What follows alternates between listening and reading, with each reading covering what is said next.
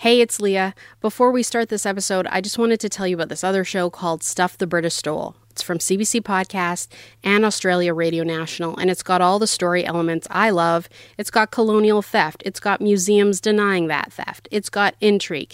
It's got jokes by Australians.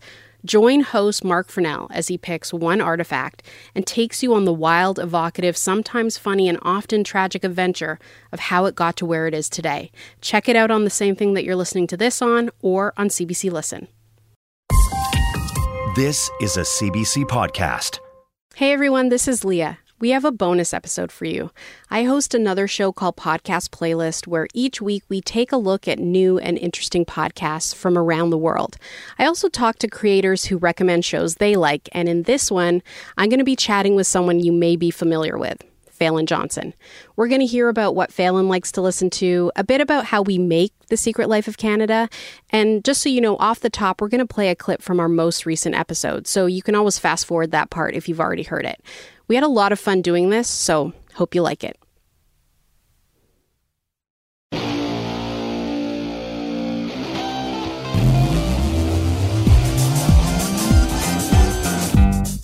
I'm Leah Simone Bowen. This is Podcast Playlist, and today on the show, we're doing a bit of a crossover episode. In addition to Podcast Playlist, I also host a CBC podcast called The Secret Life of Canada. And on that show, my co-host Falen Johnson and I tell the lesser-known stories from Canada's past. Stories like the time Canada tried to build a ship out of ice during World War II. Did you know about that? We didn't, and then we did a show about it. Or how black women weren't allowed to become nurses in this country until the 1950s. This month, we're launching Season 4 of The Secret Life of Canada. So to celebrate, Falen is joining me on Podcast Playlist today to share some of her favorite podcasts. Hey, Falen. Hey, Leah. It's so weird to hear you say my name and for me not to say, hey, Leah. Like when you said, hi, I'm Leah, I really wanted to say, hi, I'm Falen right after, which is just like my natural reaction. It's our bit. Yeah. Let's talk a little bit about the podcast and kind of about you as a podcaster. As you know, we met as playwrights. Mm-hmm. We both worked in theater, and now we're podcasters. What do you think connects these two different kinds of storytelling? I mean, I think for us, it was history, right? Like, I think a lot of the work that we were doing as playwrights lent towards a historical bent. Like, we were both interested in historical things.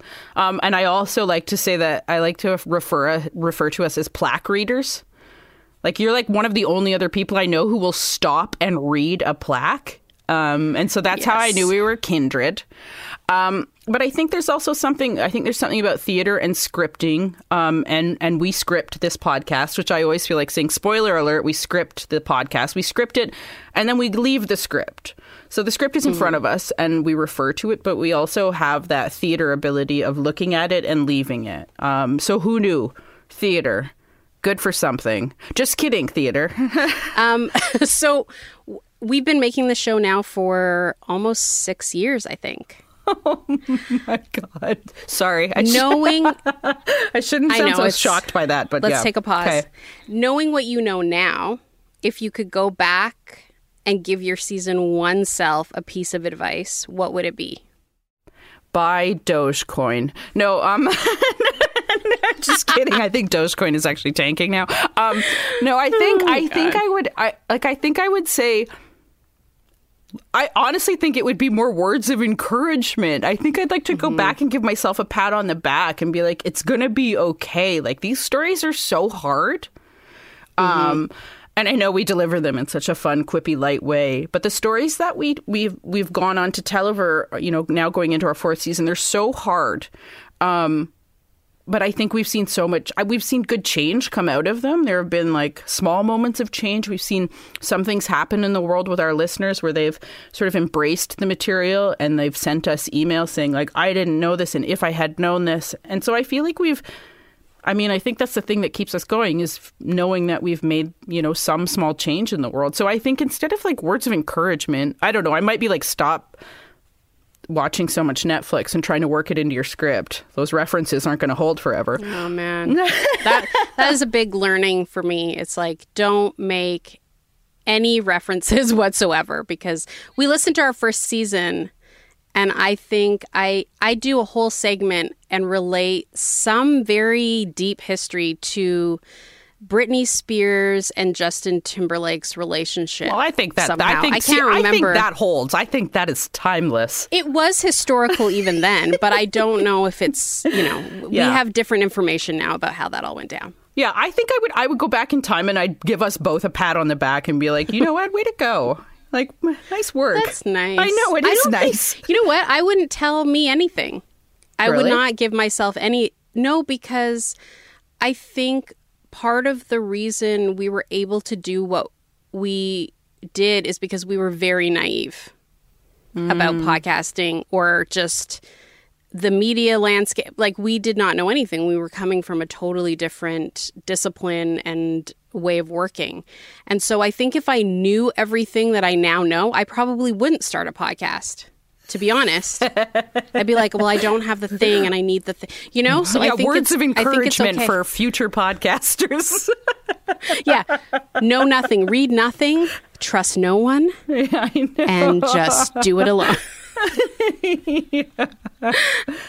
Okay, so what do you think is the biggest difference in how we make the show now as compared to season one? Like, what's the thing that stands out to you as being very different? We get paid. Yes. I mean, that is like what, you know. That's the big one. That is a huge one. Well, I mean, it is a big difference. And I know it's a luxury that a lot of people who make podcasts are still working for, right? Like, you know, we had a Patreon. We made, you know, a little bit of money off of that. But I think, you know, that's an obvious and easy one. I think what's really changed is how I research. How I research now, where I go to research. I have faster ways of approaching different avenues. Before, I thought, you know, I think I looked at things like how I did when I was in school and like researching a paper or whatever, you know, like you go to the reference library and you go to the fifth floor and you pull those plays off the shelf and then, you know, you read them and whatever. Mm-hmm. But I think this is like, especially during a pandemic in a lot of ways, has taught me how to utilize the internet in a different way and find different places to find references. I also think I'm a little bit braver about talking to people. Remember how shy we were when we first started doing Streeters? Oh, yeah. I wouldn't do that. I was there physically, but I was like, I can't. But not in your body? On the street. I was so...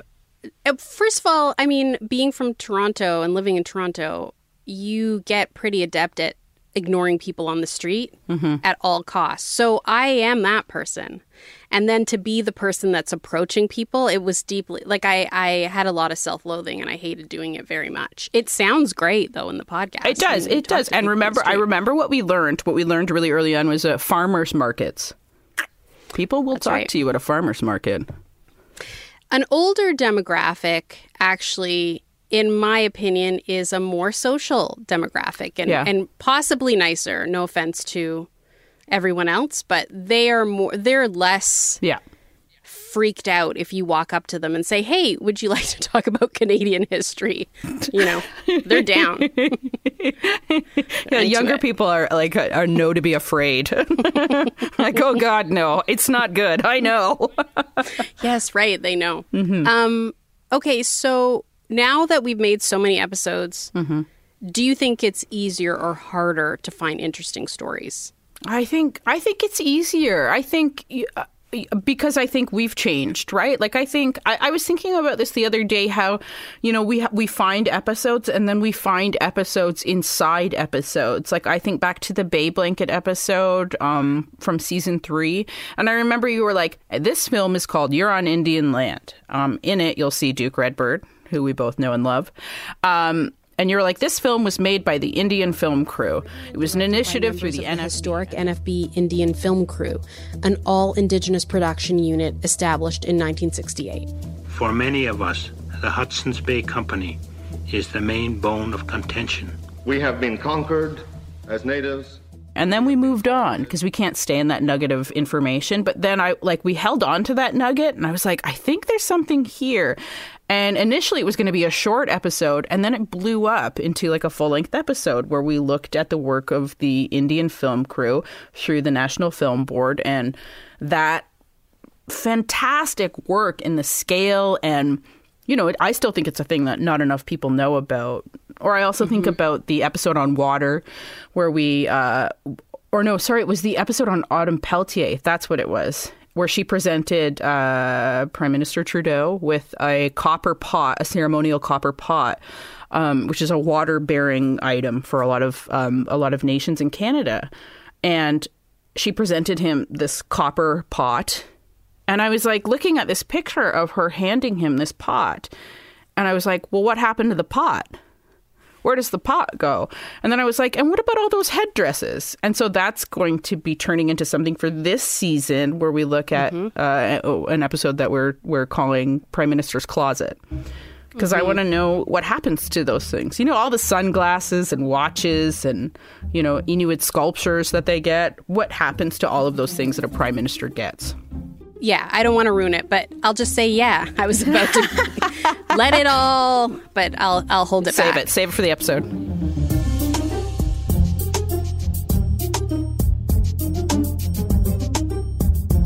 That's a good segue into the episode that we're going to introduce listeners to today, which was an episode that was really going to be about these very famous two black and white photos called Before and After of a little Indigenous boy, often unnamed. And the episode was going to just be about who is this boy and where is he from and why is he often unnamed in these photos, even though people are printing them and sharing them? And what the episode is about that, but it's also about how photography at that time really framed Indigenous people.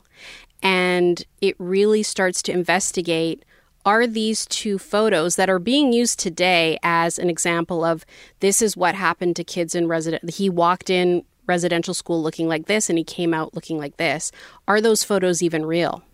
Are they doctored? Are they a real indication of that child and his life? And his name, by the way, was Thomas Moore Keesick. So in the before photo, Thomas appears to be wearing traditional, you know, quote unquote, traditional Indigenous clothing. He has long braided hair. And in the after photo, he has really short hair and European style clothing. He's wearing, you know, like a boy's suit. And the photos were used by the Canadian government and the Department of Indian Affairs to promote, you know, the quote-unquote civilizing influence of residential schools, and then since then have been used to show the opposite. So let's listen to a clip now to hear a little bit about what we learned. And just a warning, this section is about residential schools, so it contains some disturbing details that may not be appropriate for all audiences. I'm going to read a snippet from a report from the first principal of the Regina Industrial School. Boo. His name was... Sorry, I jumped on that one right away. I didn't even say his name. Let me say his name and then you can boo. A Reverend Angus J. McLeod. Boo. Okay, that's perfect. Okay. So just listen to the amount of things the students were forced to build by year 2 of this place. So they did this in 2 years, little children. He writes that the students... put up a wire fence, had planted 4 acres of potatoes and vegetables, 9 acres of wheat, 19 acres of oats, 27 acres of mixed hay, as well as some barley, rye, and millet. 8 boys in carpentry had built a 3-truss bridge over the Wascana, an ice house, a root cellar, a laundry, and a building that housed a carpentry shop, a paint shop, a shoe shop, and bedrooms for employees. So in the first 2 years there, it was likely Thomas worked with other children to build a lot of what was described there. He literally built the walls around him that held him. So it wasn't a school, it's a work camp. Completely. In that first year, many children tried to escape and run away. And unfortunately, every single one of them was found and forced back. In its first 6 years of operations, an average of around 8 children died each year at the Regina Indian Industrial School. while the industrial school was in operation. Physical, sexual, and mental abuse was rampant. The children were also forced to endure everything from lack of proper clothing to bedding to inadequate shelter and poor nutrition, which led to illnesses like smallpox and tuberculosis. These schools were a key factor in the transmission of TB, tuberculosis, in Indigenous communities. Kids would contract it at school, bring it home to their communities, and then infected children would go back to schools, reinfecting the school.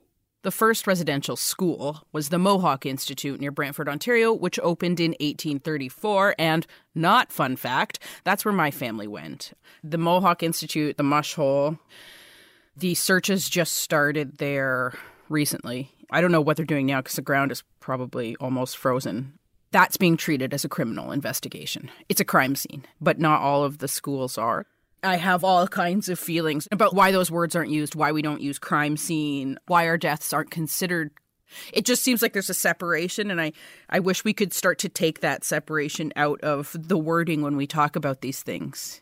Because that's generally regarded as one of the worst things that could ever happen, right? The death of a child. And it feels like there's still this disconnect in a lot of people's minds about the bodies of Indigenous children.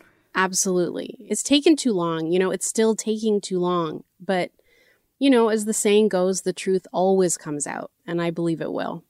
In case that you think this was all in the past, the last residential school would close more than 150 years later in 1996 in Saskatchewan. But what else did you find out about Thomas? Well, I was starting to get worried because I couldn't find anymore. Again, I am not surprised by this. I did find an article, though, which was in the Regina Leader Post, and it's about a filmmaker by the name of Louise Big Eagle. She's from Ocean Man First Nation, and she now lives in Regina, Saskatchewan. She made a short documentary about Thomas called I Am a Boy. I was very happy to find her, obviously. And anyway, a couple of years ago, Louise had the very same questions about this picture as we did. And the first time I saw these images of Thomas, I was in university, and I was actually doing a paper on residential schools. And I, of course, was exploring the internet. I was, you know, Googling it, residential schools. And then his images were the ones that popped up. And those, you know, those pictures just resonate with you. They stay with you. They really do. So where did Louise go from there after she saw the pictures? Well, she was able to take the research further because of a job that she got with the Regina Indian Industrial Media Project, RIIS, or RISE for short. It's described as being formed as a community-healing multimedia resource for the Regina Indian Industrial School legacy, funded by the United Church of Canada. Here's Louise again describing how her work there led her to making the documentary. I was actually being a social media manager for RISE Media Project with Janine Windolf and the late Trudy Stewart. At that time, they were doing research for that school, and because there was a graveyard that was found just outside Regina here off Pinkie Road. So they were kind of doing research of who was buried there, when they were buried there. They were making those connections and research, and they were doing also a documentary on that as well. And then they just came to me one day and said, hey, we have an idea. We want you to make your own documentary. Like, do you have any ideas of what you want to do? We'll support you. We'll be your mentors. We'll guide you. We'll help you. But you're the director. You're going to be like the writer. And then I knew right away that I wanted to do a documentary on residential schools because my parents were residential school survivors. So I just kind of wanted to share that story. So Louise wanted to make a film on residential schools to tell that story because she has a personal connection to those places. What year was this? So she made the documentary in 2015, and in her research, she learned a lot more about Thomas. We found out his name was Thomas Moore Keesick, and he went to residential school, of course, August 26, 1891.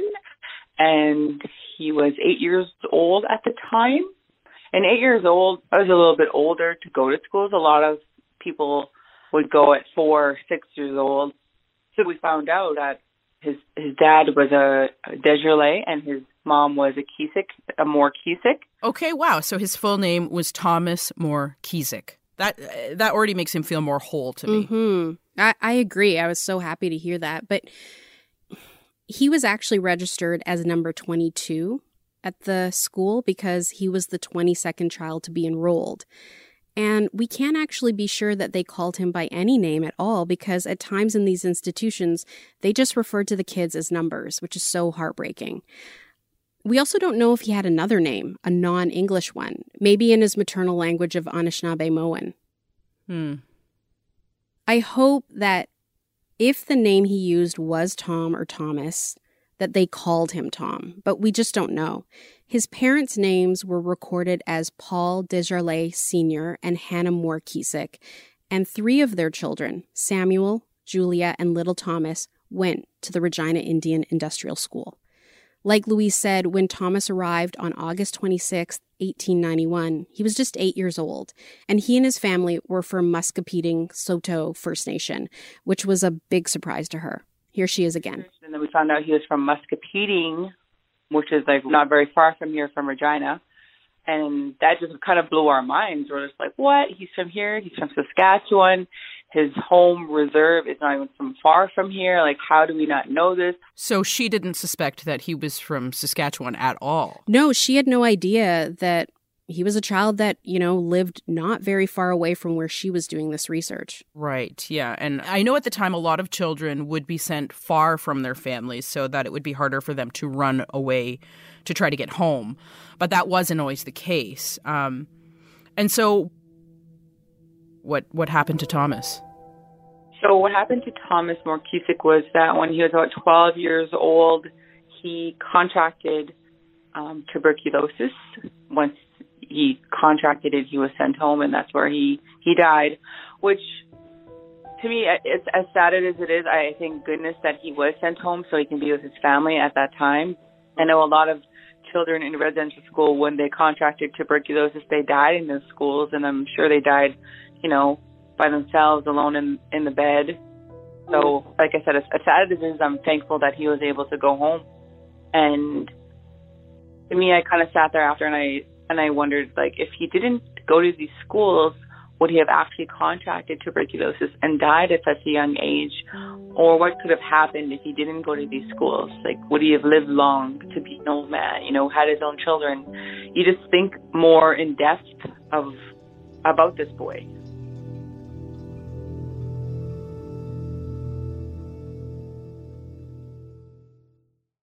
That was The Boy in the Picture from The Secret Life of Canada. It's hosted and produced by me, Leah Simone Bowen. Our story editor is Yvette Nolan, and historical consultant is Andrea Eidinger. My co-host and co-producer is Falen Johnson, who is my guest today on Podcast Playlist. She's here to share some of her favorite podcasts.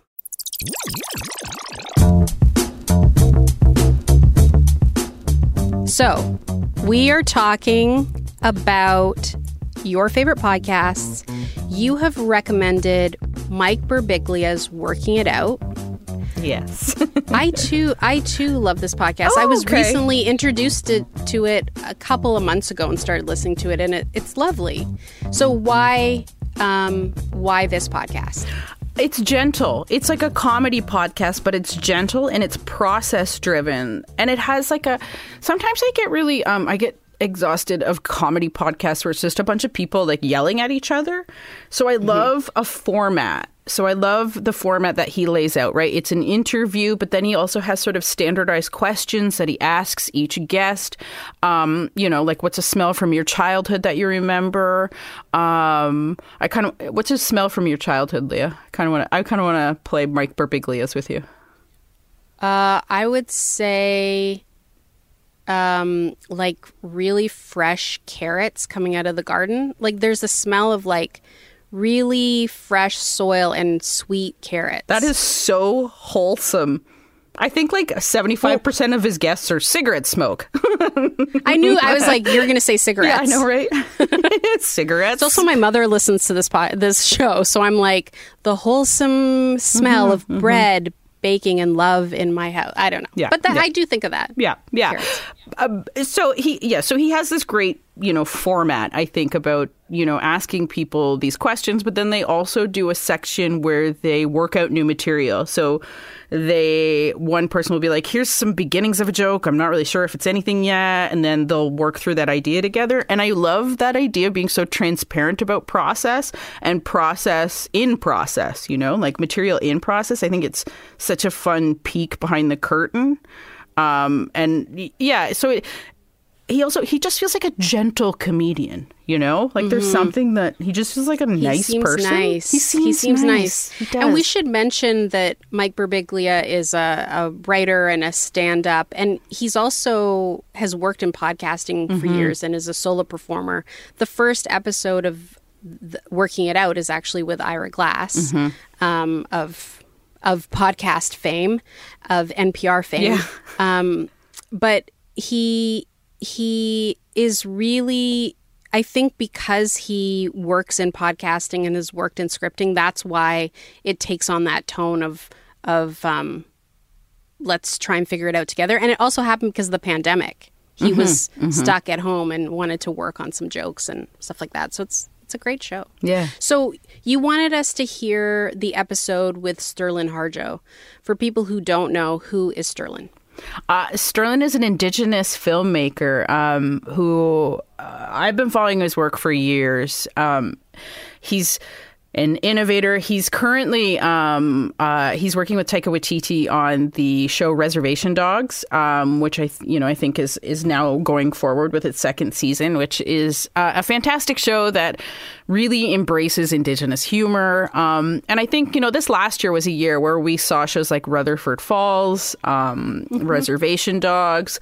Our show, being on TV is a wild experience for Indigenous people. Because we're so underrepresented in that medium. And, we don't really have Indigenous shows. There aren't a lot of them yet. So seeing him start to work on this show and engage in TV and put that out there, especially in a comedy form, like comedy, it feels so important. It feels so, so important. And there were so many times when I was watching either Rutherford Falls or Reservation Dogs, Sterlin show, where I would get up, like they would deliver a joke and I would have to stand up and like walk around. When something you feel so seen that like you can't even like stay still anymore. You have to get up and be like, oh my God. It's just such a fun show. And again, like, it's also just so fun to see people in it. Shout out to Michael Grey Eyes. Yeah, shout out to all of the Indigenous folks on both of those shows who I know, who I have the good fortune to know. Thanks for making great TV. Keep making great TV for me and for other people too. It's so true. So in this clip, we're going to hear Mike ask Sterlin about his show Reservation Dogs. Let's listen. Reservation Dogs, I think, is hilarious. And it's the best kind of comedy mixed with tragedy. Yeah. I would almost compare it to, like, Freaks and Geeks. Yeah, or, totally. Like, Stand By Me. Or one of these shows where it's kids, and they're just kids being kids, and they're f***ing a lot of stuff up, but also they're learning a lot, and it's, like, it's, like, all at once, everything. Stand By Me, those movies were really informative to this. I mean, even like Rumblefish and The Outsiders, where it's like these, which were shot here in Tulsa. And so like, it's kind of a part of your memory as a child growing up. But like, I love movies or shows where kids aren't being quirky adults, like they're being kids, but also faced with real and drama, and there's humor and there's your world and there's your point of view, but it's like, how do they handle that drama through their point of view? It's different than I think adults. So I don't know, like that was sort of the goal with Reservation Dogs. Yeah, it's interesting with, you were saying like, you're trying to find with native comedy, where are you letting people come in to your culture and then where are you sort of, showing them something that's outside of their experience. Because the way I always think of jokes is you have your setup, which is something we all agree to be true, and you have your punchline, which is sort of a right turn from that truth, and then I always think of tags as being sort of like, once you're in that punchline universe, here's some digressions of what else could be true. If this is true, what else is true? And so the mathematics of jokes are like that. I think that one of the things that must be a challenge with native comedy is that the American experience alone, in terms of understanding native history, is all over the map. Yeah, man. And so your setup is not necessarily agreed upon. Right. Right. You know what I mean? There are people who go like, well, the native, it wasn't a genocide. It was disease or whatever. And you go like, no, that it was a genocide. You know what I mean? Like there's a lot of disparity if you dig into the different people telling the histories, what the history is. And so then you have to deal with that from a joke perspective, I feel like. Yeah, I mean, there's so many, like, books that come out that are like, oh, actually the Comanche were, you know, like, brutal people. You know, it's like, well, sure, they were brutal. They were, like, running for their homes and their lives, right? Like, if you're taking them into context from this moment that you're talking about, of course you could read it that way. You know? Or it's like, there's a lot of revisionist history, I feel like, you know? And no one does agree about our history. I mean, like, it's depressing talking about it. You know, it's like, of course. You know, it's like, and I think growing up, it's like, you watch movies where your people are represented as the zombies, right? And like the bad guys. And so all of that, there's a lot of baggage that comes into, all right, let's go make them laugh. Indian jokes. Sure. You know? Like, let's go. Sure. And so, and I do think that one of the things that we did with Reservation Dogs was kind of acknowledge that. And we had to acknowledge, like, if I said to your audience or whoever, 90% of the people in the world, if I said, like, draw me a Native American person, like, it would be a person in buckskin on a horse with long hair, with some beads on and like a choker, whatever, you know, like, that would be the classic vision of what Native people are.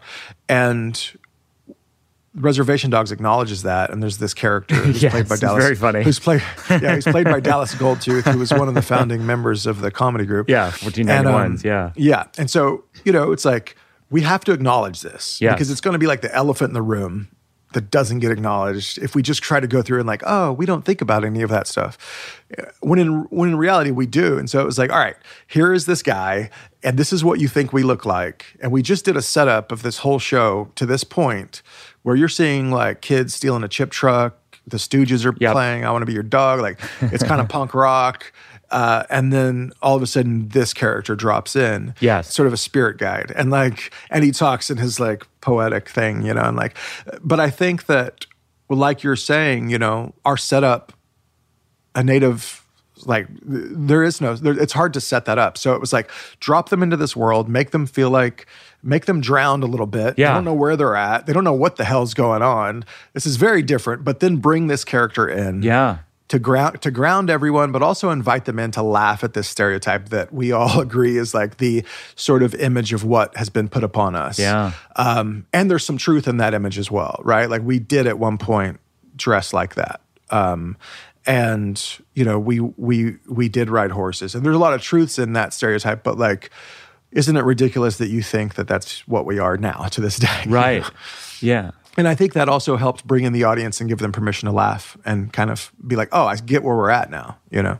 Yeah, I think that one of the things that I like most about the series, and I'm a big cinephile, so like more often than not, I actually like, I'll usually see a TV series and I'll go, I wish they had just made a film of this.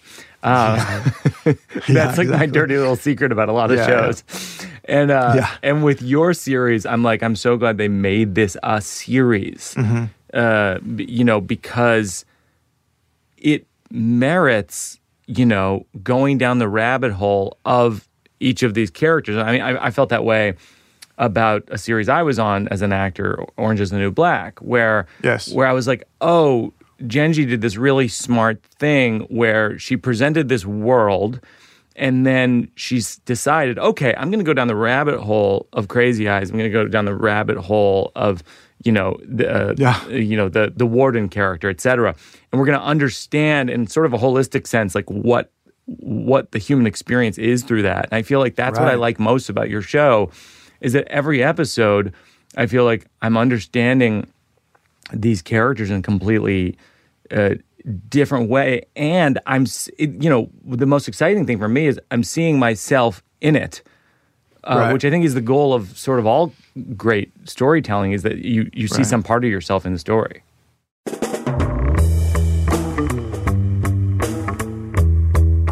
That was a clip from the podcast Mike Birbiglia's Working It Out. It's hosted by Mike Birbiglia. And in that clip, he was talking to Sterlin Harjo. I just wanted to take a break to tell you about another CBC podcast I think you might like. It's called Death in Cryptoland. It's a true story about a crypto tycoon, his secret past, his sudden demise, and an online sleuth's obsession to unravel the truth behind his mysterious company. You can check it out on the same thing that you're listening to this on, or on CBC Listen. So, the next podcast that you've recommended is a history podcast, because it's in your wheelhouse. So, what is it about Let's Find Out? That's the name of the podcast. Okay, so we had the opportunity to meet Chris, who's one of the co-hosts of the podcast, a couple of years ago when we were out in Edmonton at the Literary Festival. And I hadn't heard of his podcast, but after he moderated our conversation, I was like, who is this fascinating person? And so I started listening to the podcast, and it's sort of local history, looking at the history of Edmonton in a really, I think, creative and unique sort of way. I like the deep dives that they do into things. And I just think that it's such a lovely listening experience. Yeah, and I think it's interesting, Chris Chang-Yan Phillips, who is the host, he's the former historian laureate of Edmonton. And so during his time in that role, he created the podcast, Let's Find Out, just really to encourage people to discover more about their city.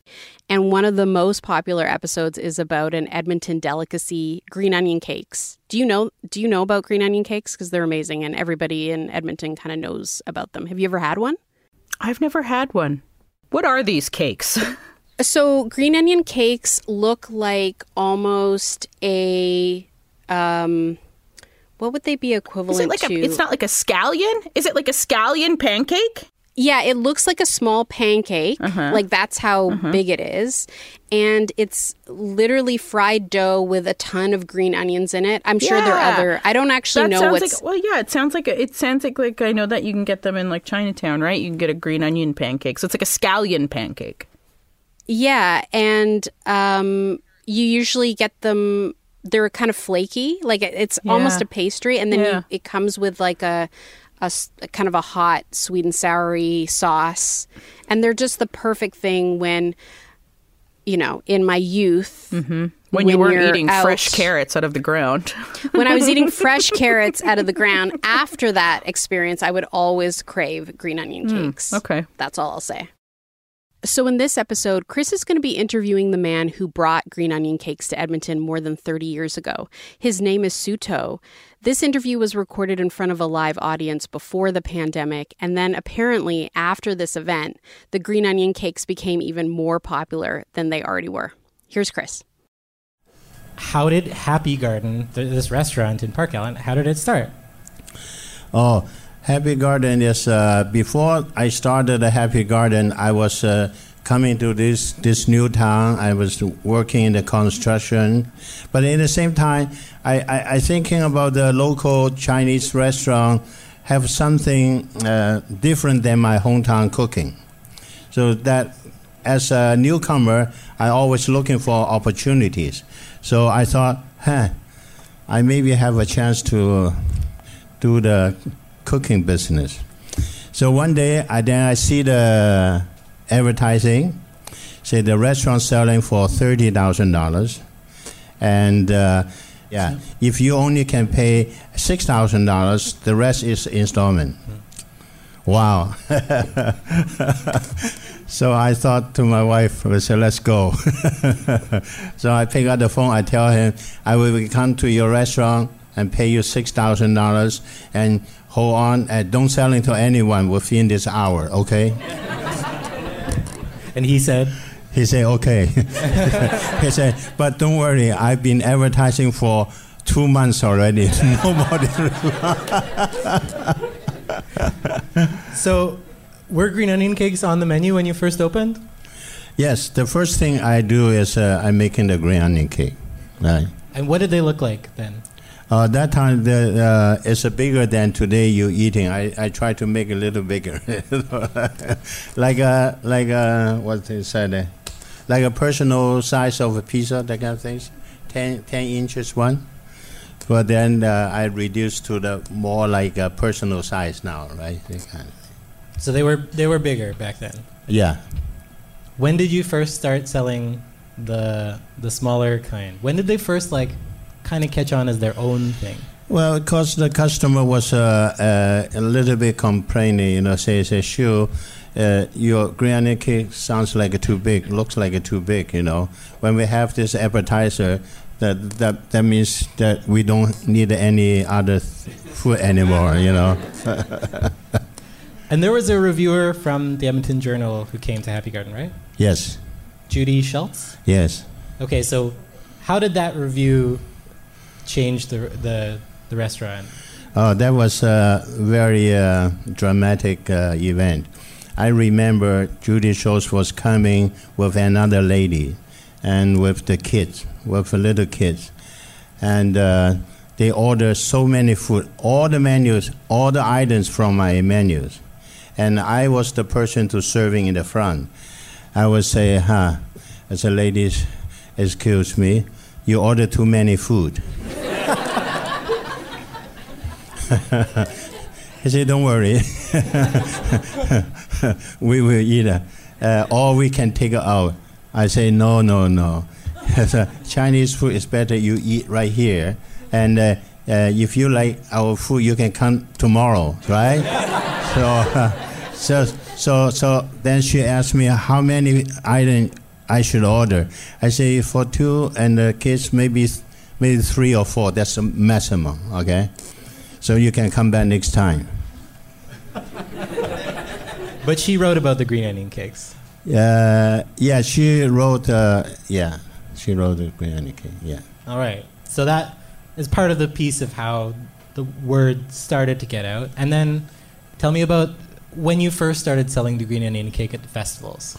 Oh, I remember that was in 1985.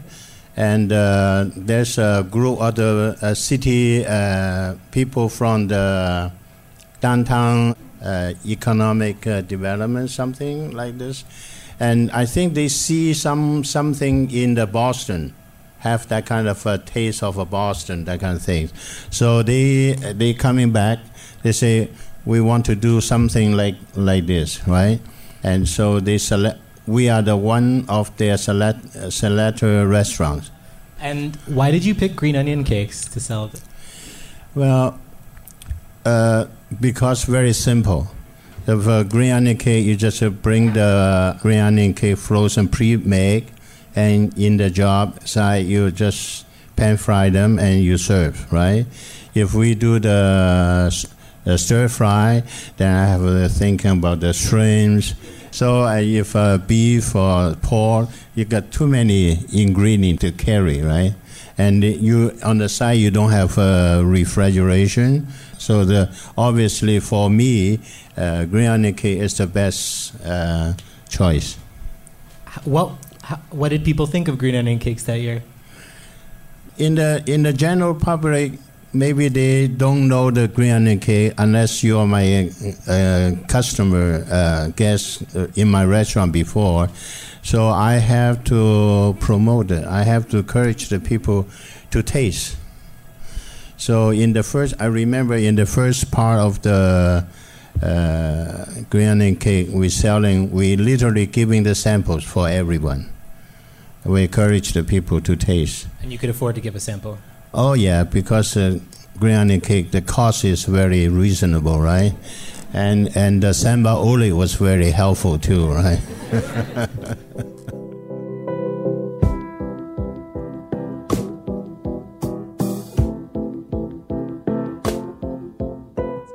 That was a clip from the podcast Let's Find Out. It's hosted and produced by Chris Chang-Yan Phillips and Trevor Chow Fraser. I'm Leah Simone Bowen. This is Podcast Playlist. My guest today is Falen Johnson, my co-host on the CBC podcast The Secret Life of Canada. She's here with me today to share some of her favorite podcasts. Okay, the next one, Unrooted. Why do you like this podcast? Well, and again, it's another history podcast, and it has an Indigenous lean into...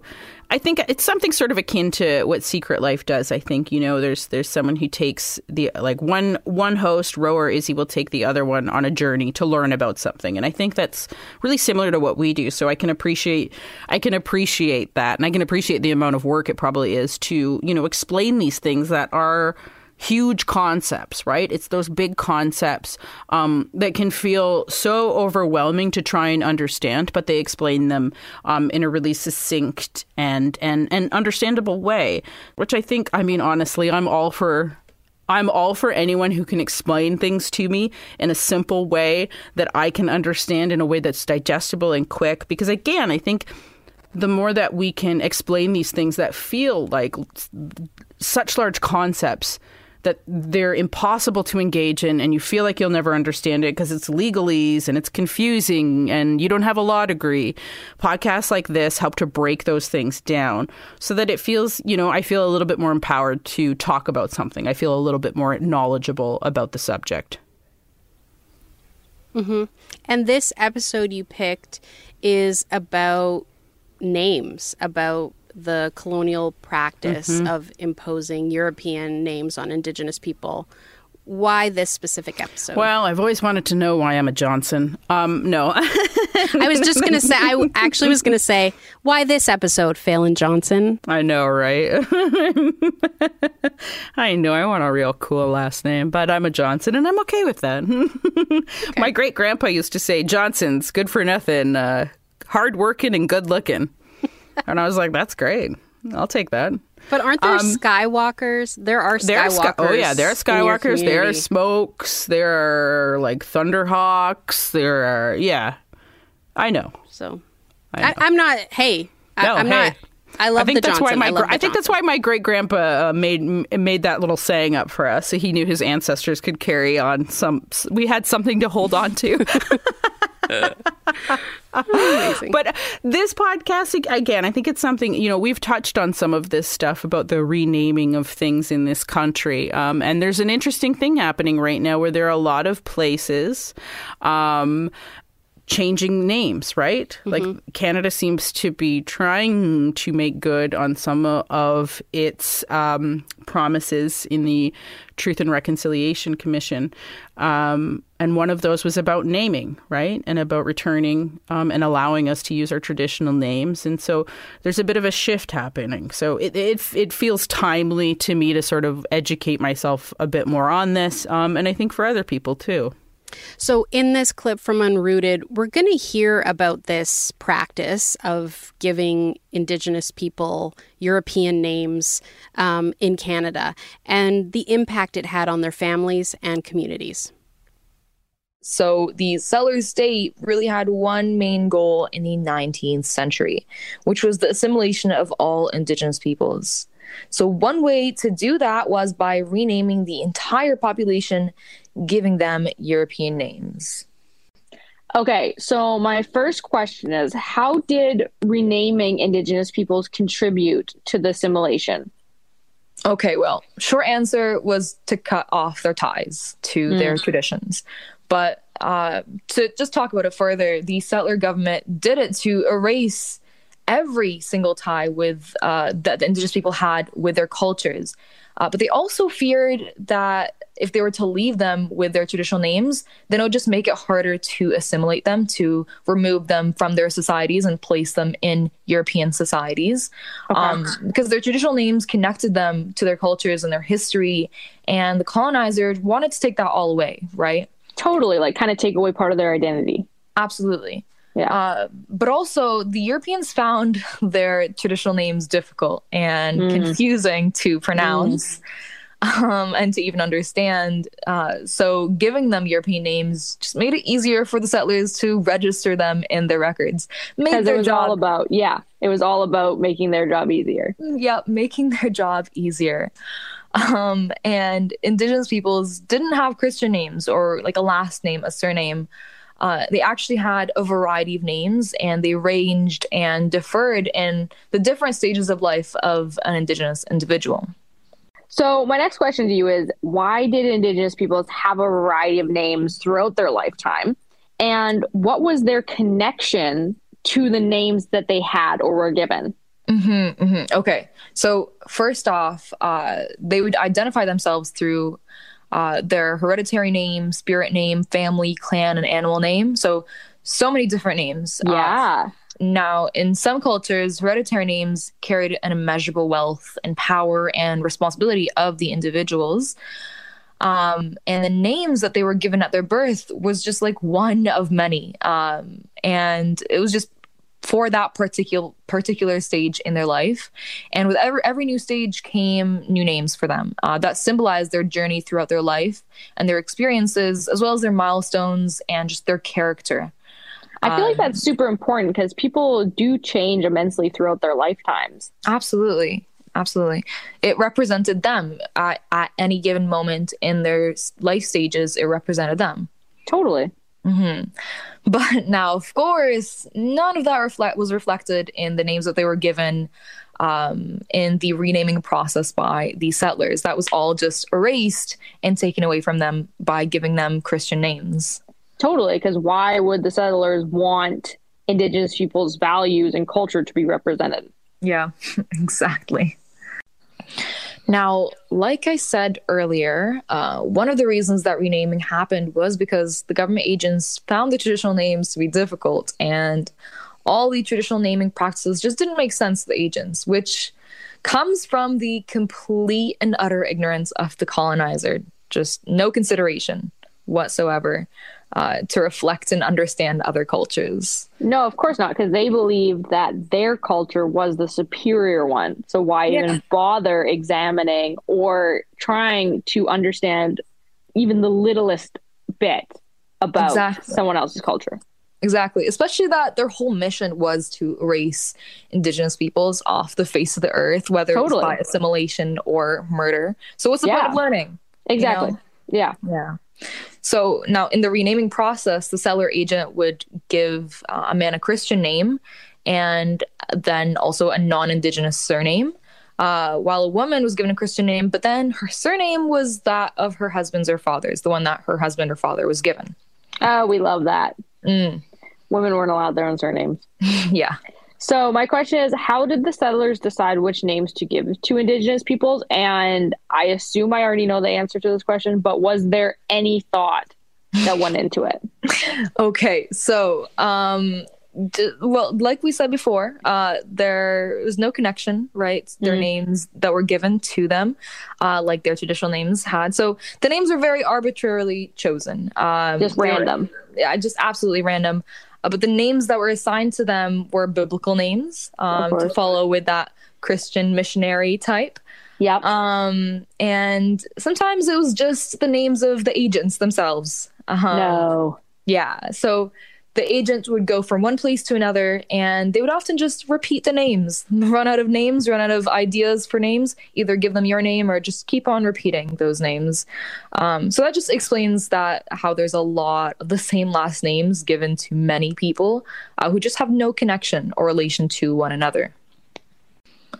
So let's just take a step back and talk about names here for a second.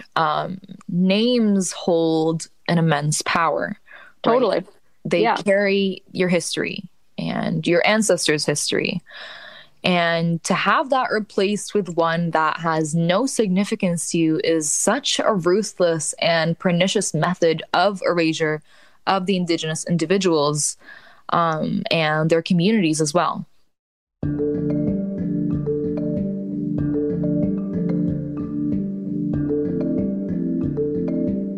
From the Indigenous Foundation, that was a clip of the podcast Unrooted. It was hosted by Isabella Thurston and Roa Abdallah. Well, that was great to hear all of the things that you're listening to. I'm not surprised so many are history related, but some of them were surprises. If people want to hear more of our award-winning banter, they can check out the new season of The Secret Life of Canada, wherever you get your podcasts. Falen, thank you so much for sharing your favorite podcast with us today. Well, thank you for having me.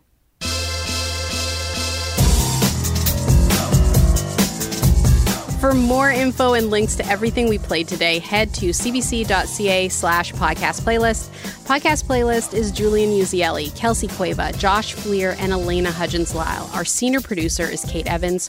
RF Narani is our executive producer and the director of CBC Podcasts. I'm Leah Simone Bowen. Thanks for listening.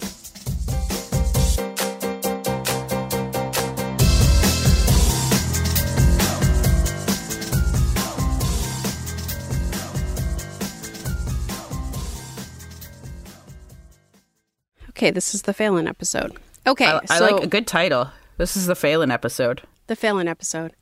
A very special podcast. It also sounds like the moment I am frequently in, which is a Falen episode. Yes.